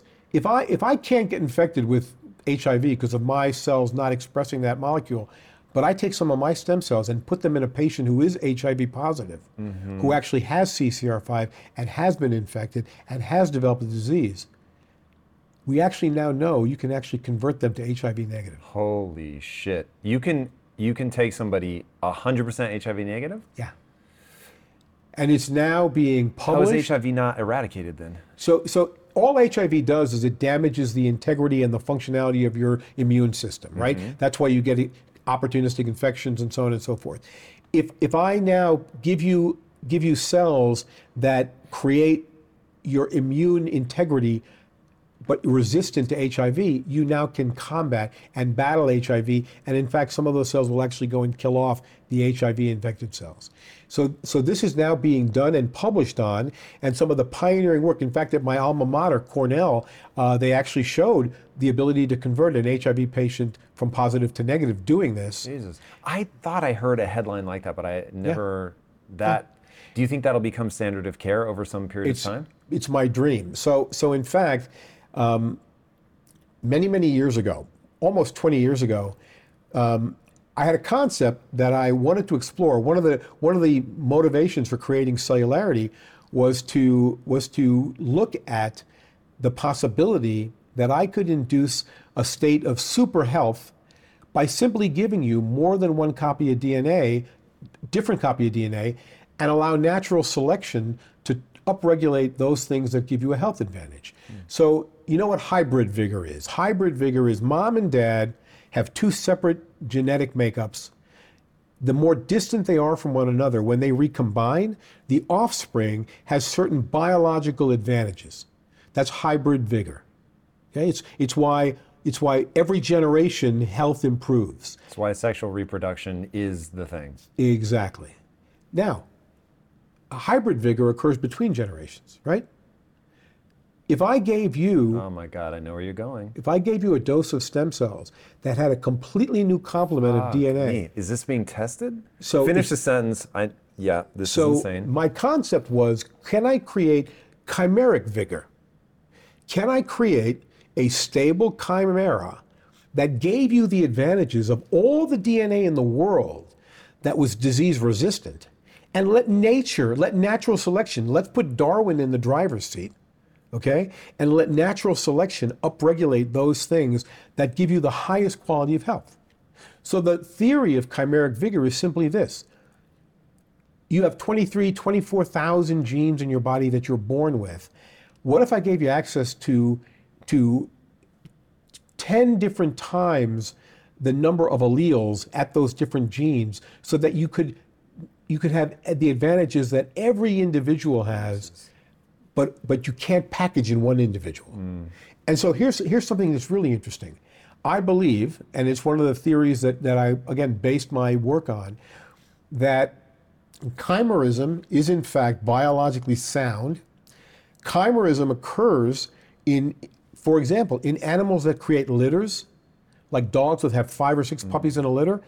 Each one of those puppies is a unique genome, but they, ex- they are exchanging cells with each other, and some of those cells will take up residence in the animal for their lifetime. Hmm. So the animals become chimeras of one another. And as chimeras of one another, they have the advantage of more than one gene, one, one, more than one form of a gene to call upon in order to advance their health. And by the way, natural selection will always upregulate the trait that gives you a survival advantage. Dude, that's bananas. is that being tested now? It's one of the things we're very excited about testing. And we and, and, and again, you know, it's it's it goes it goes back to why over 25 years we've built the, one of the largest libraries of newborn cells that are cryopreserved so that I can interrogate the genome of all of those donors. And eventually I'm working with I'm working with some absolute rock stars in the field. Um, uh, one of my dear friends and one of the smartest people I've ever met, Jack Hidary, has a new company called Sandbox AQ. Sandbox is a quantum computing, artificial intelligence expert expert company, and we've been talking for some time about using that type of technology to interrogate the library of donors, interrogate their genetics, and then use machine learning to pull out which donors give me the best traits to convert to this patient. Hmm. And if I can give those to a patient who might have an underlying genetic predisposition to disease, can I counteract that? And so that's where I think the future of cellular medicine is.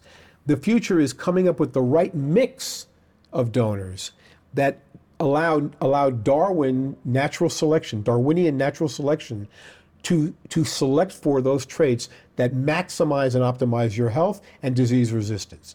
And, and it's one of the things that turns me on. I mean, this is what gets me excited. Jesus. Yeah, that's very interesting. So go back to COVID for a second. So So let me give you, so I, I know where you're going. Let me preempt you. Please. We talked before about the fact that from any stem cell in the placenta, I can produce any mature phenotype, any mature cell type, a brain cell, a heart cell, an immune cell.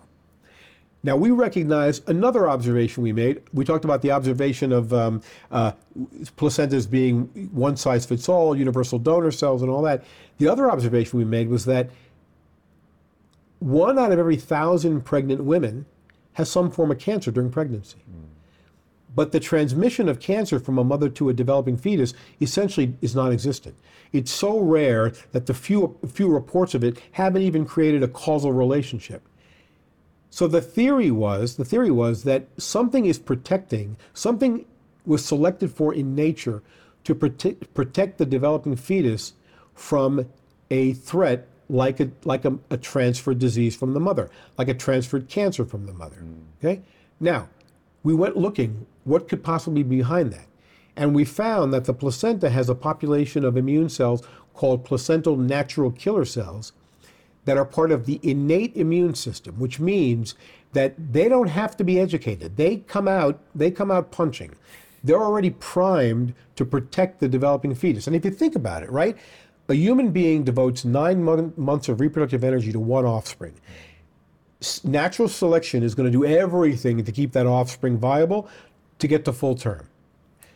So, to protect against cancer transmission threat, to protect against infectious disease threat, we theorize that this natural killer cell played a role. Because remember, when a baby is born, they're born with their innate immune system and a limited adaptive immune system because they haven't been exposed to anything yet.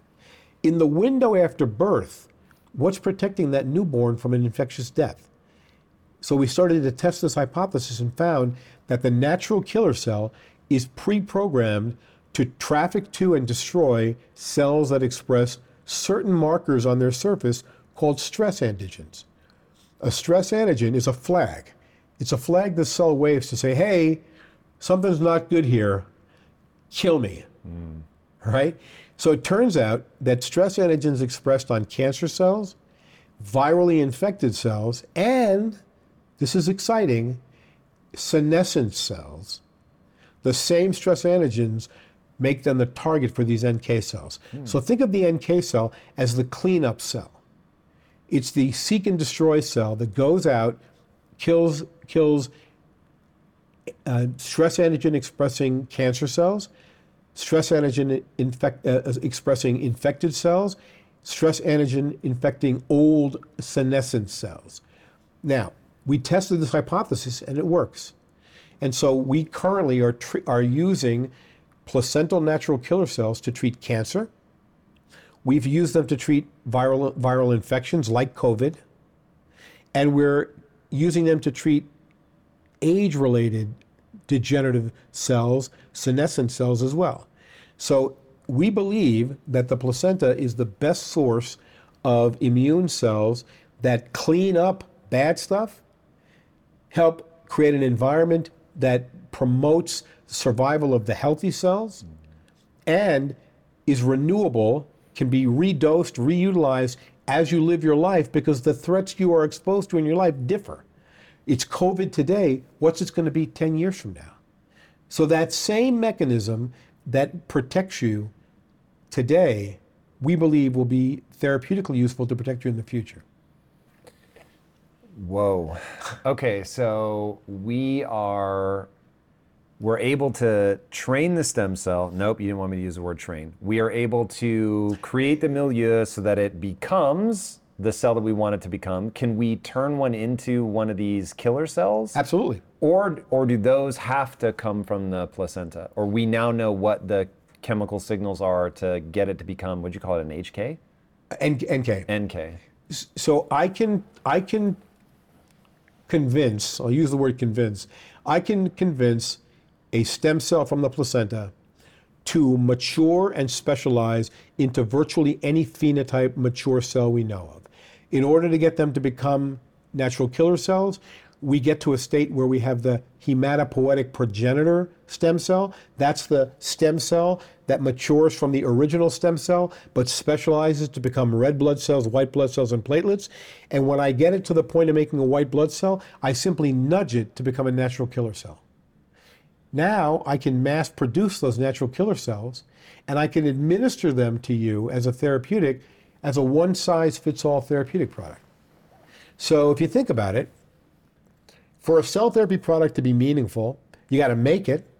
You got to make it with such quality that it meets a high standard like a pharmaceutical. You got to you got to make sure that you can administer it safely, and you got to be able to do this without breaking the bank. So there's no better place to find cells to do all this than the placenta. There's no better place.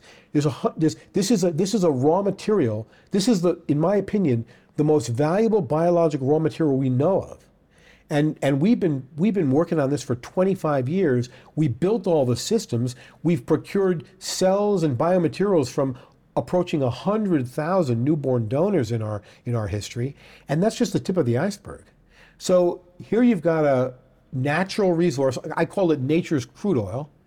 And all we had to do was develop a refinery system. Mm. And by the way, aside from the cells we get from the placenta, we also harvest the structural biomaterials from the placenta and we turn those into products. What does that do? So, um, I think you may have seen, I may have shown you, from the placenta, we take the membranes which create the amniotic sac, and those membranes can be can be processed to remove the cells, but leave behind the three dimensional architecture. I can then dehydrate it and sterilize it and put it on the shelf. And if a surgeon needs to replace a tissue and create a tissue repair template, they can use that product right off the shelf. I can take the structural materials and break them down into the component structural structural elements that are a couple of couple of microns in size, and I can administer those to boost or augment your, your, your structure in order to allow the repair process to occur. So let's look at a thing like a, like a wound or a non healing fracture. In the defect of the wound or the non healing fracture, I have cells that are dividing, but they need to stick to something. If I can give them something to stick to, what we call a template, a, t- a repair template, we actually can, can support the functional restoration of that tissue. Hmm. And I could show you examples in burn patients. I could show you examples in patients with non healing diabetic ulcers. I can show you examples in patients with, uh, um, with defects from traumatic injuries where just the introduction of the structural material supports repair. Now, think about if I use that plus the cells, how, how much you are basically mimicking nature's attempt to and you're augmenting nature's process of, of repair. Mm. And that's what, what Celularity and our technology is focused on, providing these very, very biologically logical tools to augment repair, regeneration, and restoration of function. What's the state of the art with burns? I heard about the skin gun. Yeah. Yeah. Like six years ago. Yeah. Is that real? Absolutely. So, so Steve Badylak at Pittsburgh, uh, uh, one of my one of my heroes. Uh, brilliant, brilliant. By the way, I think he's an MD, DVM, PhD. He's got all. He's got lots of, credentials, lots of initials. He's got the longest business card in biotech. Um, you know, Steve showed that that that you can spray some of these structural elements onto a defect, and they will again set up a repair template, encourage the the arrival and attachment of cells and then the cells will start the process of rebuilding that tissue. It makes a lot of sense. You know, again, as an engineer, every every structure in our body, every every piece of our anatomy is a combination of structure and cells. It's like if you build a house, what do you put up first? The frame, mm. right? The frame then supports the attachment of, of, the, of the matrix components, the cells that ultimately create the living tissue, the functional tissue. So if if your problem after a burn or after an injury is you're making cells, but you're not making matrix, then where do the cells stick to? And so I, I often I often described it this way. At the heart of a wound, a non-healing wound, you have a tremendous stimulus for cell division at the margins, right? At the margins of the open wound, the cells say, hey, wait a second, we're not, this isn't a closed tissue. I need to make more cells to close the gap. When they make more cells, but there's no temp, there's no matrix there, the cells just get dumped into the into the void and they become what's called exudate. And exudate is that liquidy kind of material, that pussy sort of material that is, is, is basically washes away over time and the defect doesn't close. But if I put a template in there, if I put this structural material in there and the cells can attach to that structure, they're happy, they start to divide, and when they get close enough, you know what the cells do? They form what are called tight junctional complexes. The cells at, at connection points anchor to one another. And when they anchor to one another, they can actually contract and pull the wound closed. That's how wounds heal. So all we're doing by taking these materials out of the leftover placenta is we're providing a, an alternative to nature's attempt to close these defects by supporting it with a supplement. And the supplement is in the form of a structural material and or the cells. Are we at the point now where we could, if somebody had a scar, we could go in, sort of create the wound again and lay this structural material down and eliminate the scar, or are we still a ways away from that? So we're absolutely at this point. In fact, scar revision surgery, when someone has a has a an injury or a wound and it doesn't heal, and they get these na- nasty um, hypertrophic scars that look mm. terrible, what surgeons do is they cut that scar out as cleanly as possible, doing as little damage to the underlying tissue as possible, and they hope that they can restore continuity and minimize the, the, the secondary, the next scar. Mm. Well, the best way to do this is to introduce components that the body would have to synthesize on its own in order to shorten the time for that process to occur. And so, so we already know that these biomaterial products can help, and we are certain that the cellular products, even the byproducts of these cells, can help support and encourage and augment and, and, and uh, accelerate that repair process. Mm. That's crazy. So you kind of melted my brain a little bit with the uh, chimera idea and being able to make somebody's I don't know if it's only the immune system or if it's anything, but to make them more robust by introducing the new cell types. And then um, also, I want to go back to you've got the stress flag that the cells are waving. How advanced is that process? Because theoretically, if you can swap out all of your senescent cells, that really would be where you're aging literally backwards. And so, is there a tolerance? Like, is there a, a, point at which it's too many cells? Like, going back to Lisa and I. So, if you take my stem cells and you're putting them in her, you were saying, well, if she's 20 trillion cells or whatever, and you inject 1 million, it's not a big deal. But what if it's 10 trillion? Like, is there a point at which like it becomes an issue, or no, we can just the more the merrier? You know, we're still working on the calculus of cell therapy, right? We know, for example, in in immunotherapy for cancer, where we're introducing a, a, an immune cell, that there's clearly there's clearly a calculus. You need so many immune cells to defeat so many cancer cells, mm-hmm. right? There's no doubt about that. In regenerative applications, regenerative medicine, we're going to figure that out too. But remember, if the cells I deliver to you in a million cell dose take up residence in your body and they themselves propagate and expand, maybe that million cells over the course of six months to a year turns out to be a billion cells. Mm. So the contribution to your overall biology will actually be, be uh, enhanced. Now consider this for a second. The process of aging, okay, which, you know, there's lots of theories behind it and so on and we don't yet have great tools to figure out what your real biologic age is. I've been convinced. What do you think about the Horvath clock? I think that these clocks are really important. In fact, I was with Morgan Levine from Altos Laboratories uh, maybe a week or two ago talking about this. There's no doubt in my mind that epigenetic changes that are accumulated in your lifetime can be thought of as a metric for the age of your of your the biological age of that cell. Now, we, we still don't fully understand how much DNA methylation is too much. But here's the bottom line the closer you get to a newborn source of cells, the lower the amount of methylation that exists on the DNA. So if I introduce that cell into an individual, by definition, I've put a younger cell into an older system. Now, now, hear me out for a minute.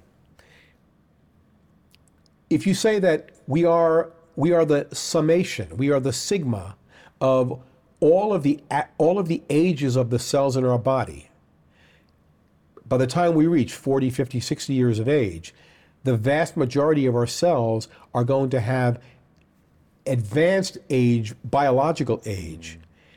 And if I want to, if I want to change that, I either have to pull out the really old cells or I have to introduce younger cells that change the sigma, right? If, if the average is a function of the age of 5 billion cells out of 5 trillion cells, do the math you can figure out how much you can affect your, your overall biological age by looking at that, that calculus.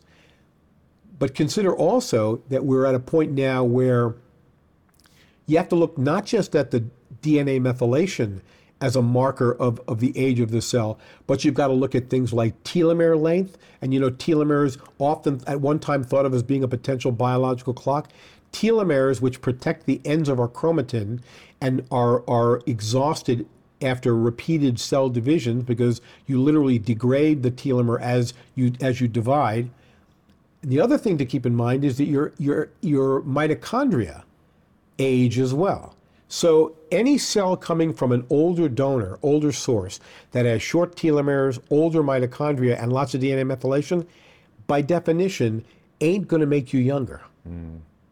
But a cell from a newborn with long telomeres, with with very very little, if if any, DNA methylation, um, and really young mitochondria, that's what I want to put into my into my uh, into my tank. So stem cells. If if I were to take my own skin cell or whatever, spin it into a stem cell and re-inject it, those are going to be aged cells. Yes. Okay, so they're still going to carry some of the methylation, that's the short telomeres. That's right. So so that's that, I always wondered about that. So that's a that's a really good point because the, the world has made great advances in induced pluripotent stem cells. What mm. that means is, and Yamanaka, who won the Nobel Prize, showed that you can take you can take a mature cell, and you can you can coax it into becoming more stem-like with a with a series of factors, a cocktail we call it.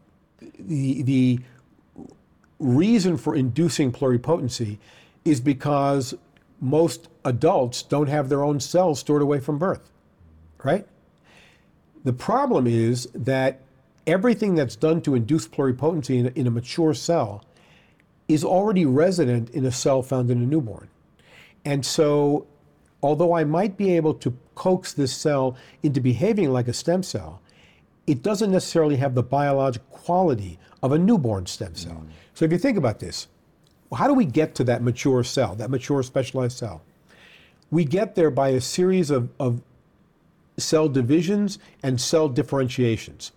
When a cell goes from a stem cell to a mature cholinergic neuron, a specialized brain cell, every time it divides and specializes, those specializations are a series of gene silencing events.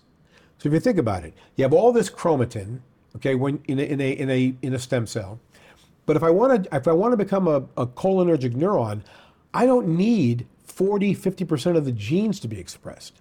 And so what nature does in order to create a more efficient terminal phenotype is it silences those genes. It literally takes the chromatin and kind of crumbles it up and keeps it out of access mm. to these transcription factors.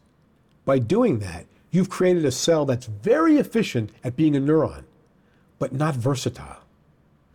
So Yamanaka's work showed that you can take that cell and you can coax it back in to behaving like a stem cell, but you don't necessarily make it a younger cell. Yeah. So there's two different things, right? There's stemness and then there's and then there's young versus old. So if you take placental stem cells you can make them replicate, Oh yeah. and they will stay young forever, No, no, or they'll even age, they as they will age too.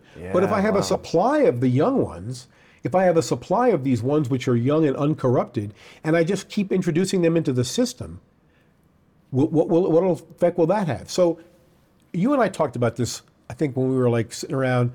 It turns out that maybe 15 years ago, the theory that we age because we use up our stem cells drove me to a set of experiments where I collected the stem cells from the placenta of newborn rats and I process them and just the same way we did with our human cells and I cryopreserve them. I put them in a state of suspended animation, mm-hmm. which means that they they're going to be the same 10 years later than they are today when I thaw them. When I took those cells and gave them back to the animals as they were aging, their own cells. their own cells.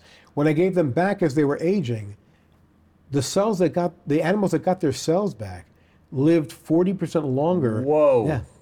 40% longer than their litter mates. Yeah. Whoa. Yeah. And and they were bigger and stronger and meaner, you know. That to me said, hey, one of the most obvious places to look here is can we create a biological state with enhanced youthfulness mm. by simply averaging down the age by introducing these young cells into an aging aging subject. Is it a more potent effect if they were your stem cells? Right now, I don't think so. Because again, the placental cells are the universal donor. I think there are advantages to giving someone else's placental cells chimera because you get that chimeric benefit. Yeah, that. Okay, so huge impact in rats. Are we running any long tail studies on aging, life extension, and stem cells? So here's the dilemma we have. Um, to the regulatory community and to, and to a good part of the clinical community, aging isn't a disease, right? Aging is a process. And, and so it's very difficult to convince that community in all cases that an attempt to address aging as the indication it ain't the way to go. Because first of all, how long would the study have to be in humans? Yeah. You know, decades? You know, how are you going to show that you can slow aging? Are you going to start treating at 20 and look at them when they're 80? It's kind of tough, Yes. right? It's long, It's long and for sure, but and that's no what one, we care about. but no one's going to invest in that. Fair. Okay, but Very fair. what we, our approach is to say, well, well, let's look at conditions that are a hallmark of aging. One of those conditions you and I know about very well, sarcopenia. Age-related loss of muscle mass, sarcopenia, is in fact a, a hallmark of age-related degenerative processes. If you say that can and and and you remember from our from our days developing strategies to block things like myostatin that if you can if you can um, in in in essence um, have a have a, a known rate of decline in an organ or tissue and in muscle we estimate that after the age of about 25 average people lose 1 to 2% of their lean muscle mass every year Whoa. right? And by the way, you you've helped provide tools to address one of the reasons why we lose muscle, which is a protein defect, right? If you now say, okay, I'm going to administer something which is going to block or reverse the loss of lean muscle mass and maintain the integrity, quantity, and quality of muscle tissue into our advanced years, is that a tool we'd use to address aging? Hmm. And I argue that, yeah, it would be. And so we're, we're deeply committed to exploring how placental newborn derived stem cells administered to support the integrity and the health of our muscle tissue might be one of the most actionable ways to address aging. And let me give you one, one clinical reason why I believe that. Yep.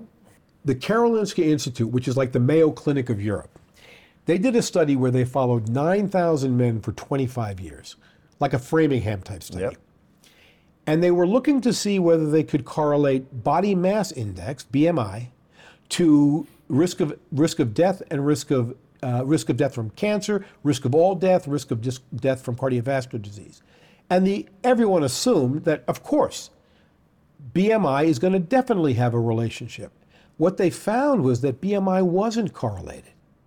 What was correlated to resistance to death and uh, death from cancer and heart disease was, was muscle mass. That's why BMI is dumb. BMI is very dumb. It doesn't differentiate between fat and muscle. The average bodybuilder, extreme athlete you find at the gym is morbidly obese by those scales, Yeah. right? Right? The truth of the matter is that that BMI ain't related to your your risk profile for certain things, but if you maintain your muscle mass and strength into your advanced years, 70s and 80s, mm. the, the report showed you had a lower risk of dying from cancer by 30 to 40 percent. Impacts cancer? Yeah.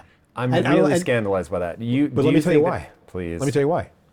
Your muscle mass makes up, in the average individual, 50% of your wet body mass, Yeah. which means it's the largest venous capacitance organ in your body.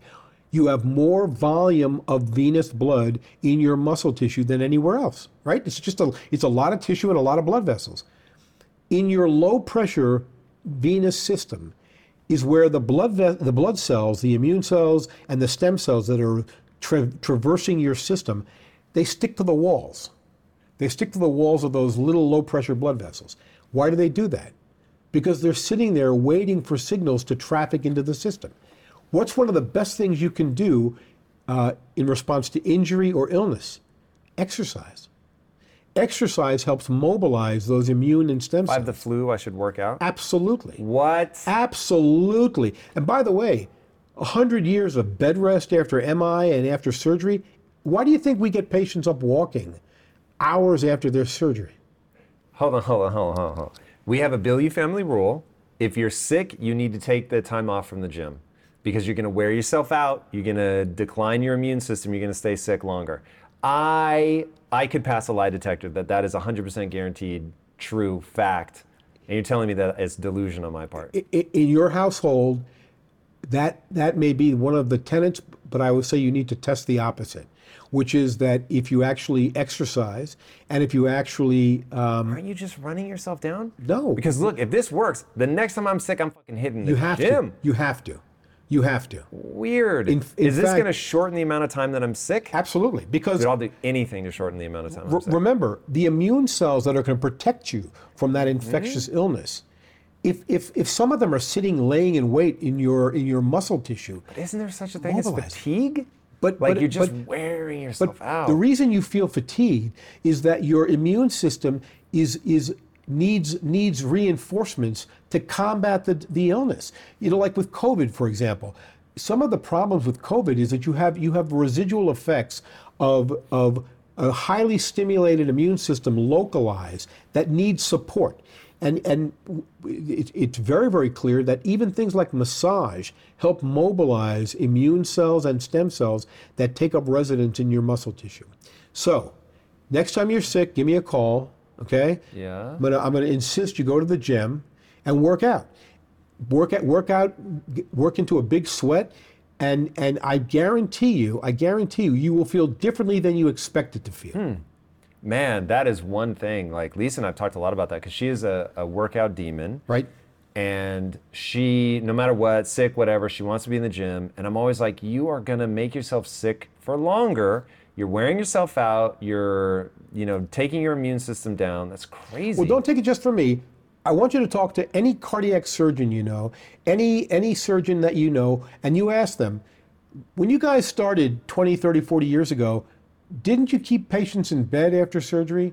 How come now you get them up walking immediately? How come you you increase How immediately are we talking? oh uh, cardiac surgery patients will be walking the night of their surgery? Whoa. Oh yeah, oh yeah, oh yeah.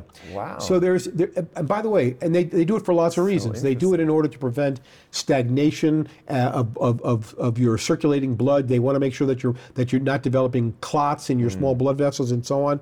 But there's another big component of it, which is that active muscle, active muscle, actually helps your immune function and helps pr- initiate the process of repair and recovery. All right, if I'm injecting stem cells in the way that you're talking about to fight the loss of muscle mass, am I going to just not lose the muscle mass, or does this have uh, an androgenic effect? Like if I am taking stem cells, obviously I still have to work out, but if I'm taking stem cells, would I add more muscle mass than I otherwise would? We have we have data from some of our clinical studies, not in muscle loss, in other diseases, where the injection of, of these stem cells into muscle tissue encouraged both improved uh, circulation in the muscle, actually actually allowed us. We saw that collateral circulation was improving, um, and we saw improvements in muscle mass and function. Now, we are studying now. We have a current IND, an investigational new drug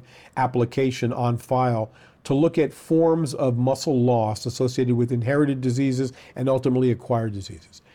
I am extremely convinced that we will show that you can, in fact, augment um, uh, and, and increase the quality and I believe the quantity of muscle tissue with the introduction of these stem cells into your muscle uh, as, as, a therapeutic. Mm. All right, that definitely starts to get interesting, especially with the correlation. I'd never heard that it's muscle mass is correlated to inversely correlated to incidence of cancer. That is really intriguing. Talk to me about genomics. Like, what is the role of our genes play in this? Is this going to be able to combat that kind of thing, or they're just totally unrelated? No, there's listen. Everything everything draws back to your underlying biological software and what that encodes for everything from the health and integrity of your stem cell population to how those stem cells function. There's no doubt about that. However, we already know that that you, you may be born with a certain genome. That genome may in fact be affected by we talked about before epigenetic changes and so on.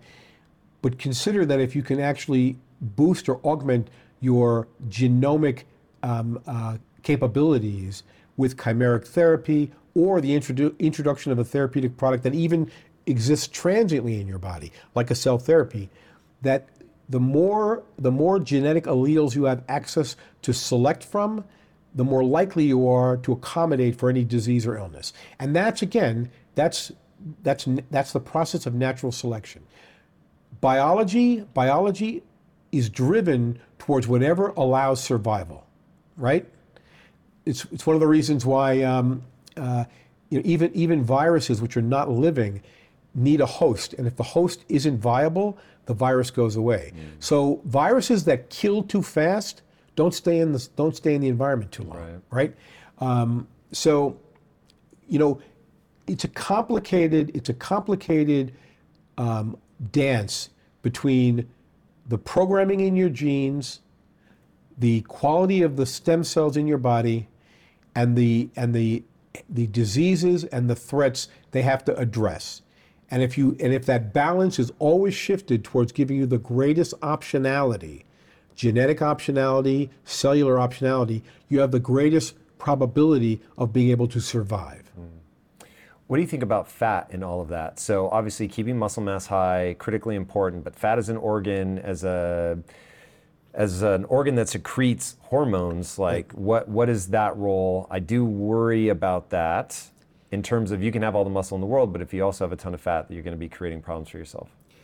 You know, the reality is that the the experts in metabolism um, will tell you that that um, you need a certain degree of fat for normal biologic and anatomic functions. You know, fat plays a lot more of a role than just storing uh, storing energy. Fat also plays a role in in um, in cushioning your organs and your tissues. In other words, believe it or not, you have fat around your organs and tissues that are there to provide shocks, shock uh, suppression. Mm. Okay, um, and and there's different types of fat that, when stored, it's harder to mobilize them in order to create energy. And in some cases, that fat can actually wind up having negative impacts on your anatomy and, and so on. However, when you are operating at a maximum optimal lean muscle mass, I guarantee you, you'll have the best balance to the to your fat stores because that muscle mass helps control the level of fat that you develop, mm. right? I mean, you know, the the um, you've heard about the, uh, uh, the the what do they call it? They call it the the skinny fat, right? People who appear to be thin and in shape, who actually, if you actually look at them, if you actually dissect them, you realize that they have very little muscle mass and, and it's been replaced by by fatty tissue. That's actually age-related sarcopenia. Mm there is a there is a balance there that that can be optimized if you optim if you focus on optimizing one system, which is the lean muscle mass. Very interesting. So you have less concern, I'm putting words in your mouth, so correct me if I'm wrong, but you have less concern about somebody carrying too much fat if they've got the muscle to back it up. And in fact, there is such a thing as too little fat. Absolutely. I mean, we know that from the population of cachectic and anorexic patients, right? You, well, so put the muscle back on the anorexic patient or a bodybuilder for that matter. They're getting down to you know two three percent fat. Like, are they? I doubt this has been studied, but are there? If you've got a gaggle of muscle mass but very little fat, are you? Does your um, survivability start to go down? So, I don't want to. I don't want to make any statements about how how long can you be in the true bodybuilder phenotype in your lifetime and still be healthy. Yeah. I, don't. I, I can't answer that, but I don't believe personally that the the the true competitive bodybuilder phenotype is a form that you can sustain your entire lifetime. Mm. Okay, look at you remember Jack LaLanne? Of course. Jack LaLanne was an incredibly fit guy. He wasn't two percent body fat. No, no, no. Right? He was more like the norm. I think that that the the quest to reduce body fat for the aesthetic purposes, okay, in temporary or transient use su- supports the, the objectives of that particular individual, but over a long sustained period of time, I think it's dangerous. All right, obviously, you co authored the amazing book Life Force. Where else can people find you? So, a couple of things. So, I'm really excited. You know, one of my important partners um, in, in this whole quest is uh, is is DLP, a company that that uh, uh, not only has deep interest in their business, but also in in advancing the state of health around the world. So, you know, we're very excited about, about the success of the book, but we're also very excited about working with, with one of our partners, DLP Capital, uh, which is not only supportive of their of their business, but also using their business to help advance progress in our field. Um, I'm very, very excited to be one of the speakers at their event in Puerto Rico in San Juan, the 9th to the 12th of November. And for those folks who want to actually come and hear me, meet me, speak with me, uh, or talk to other of my colleagues, we'd love them to go to dlpcapital.com. Under events, they can actually register for this program and they can join us. And I can tell you, having been at several of these, it's, it's, it's one remarkable assembly of, of, of of investors, health conscious people, uh, scientists, physicians, and I'm excited about being able to talk about what you and I have been talking about, as well as some additional things we're doing at, at Celularity and at, and at um, uh, Fountain Life, which, as you know, is our clinic operations. Love it. Yeah. Guys, if you haven't already, be sure to subscribe. And until next time, my friends, be legendary. Take care. Peace. If you want to finally take control of your health and stop struggling with a lack of focus, feeling sluggish, and just not being your best, then you need to fulfill all the nutritional needs your body has every single day. You can do that easily and simply with AG1. If you're a longtime listener, you might know I've been supporting AG1 for many years. That's because AG1 is a foundational nutritional supplement. And you guys know me, I do not normally eat supplements. AG1 is basically it. It is a supplement that truly supports your body's universal needs like gut optimization, stress management, and immune support. And what I like is that they're basically grounding up real vegetables. It is about as close to eating the real thing as you're going to get. Since 2010, AG1 has led the future of foundational nutrition continuously refining their formula to create a smarter, better way to elevate your baseline health. AG1 supports your whole body with 75 high quality vitamins, minerals, and whole food sourced nutrients in every serving to support optimal health of your brain, body, and gut. So, if you want to take ownership of your health, it starts with AG1. Try AG1 and get a free one year supply of vitamin D3K2 and five free AG1 travel packs with your first purchase. Click the link in the show notes or just go to drinkag1.com slash impact. That's drinkag1, the number, dot com slash impact. Check it out. What's up, guys? If there's something going on with your body that you just can't quite figure out what it's coming from, I'm going to bet that the problem has something to do with your gut health. So what can you do to feel better? Well, everybody's body is different. And that's why our sponsor Viome uses an at-home gut intelligence test to analyze your microbiome.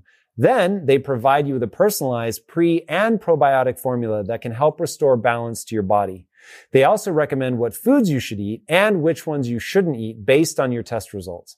I've had the founder of Viome, Naveen Jain, on the show several times, and he always has incredible updates about the science linking your microbiome to the rest of your health. And as you guys know, with everything that Lisa went through, we know firsthand that your gut health, if you fix that, you're going to solve so many other problems in your life. Go to tryviome.com slash impact and use code impact to get 20% off your first three months and free shipping.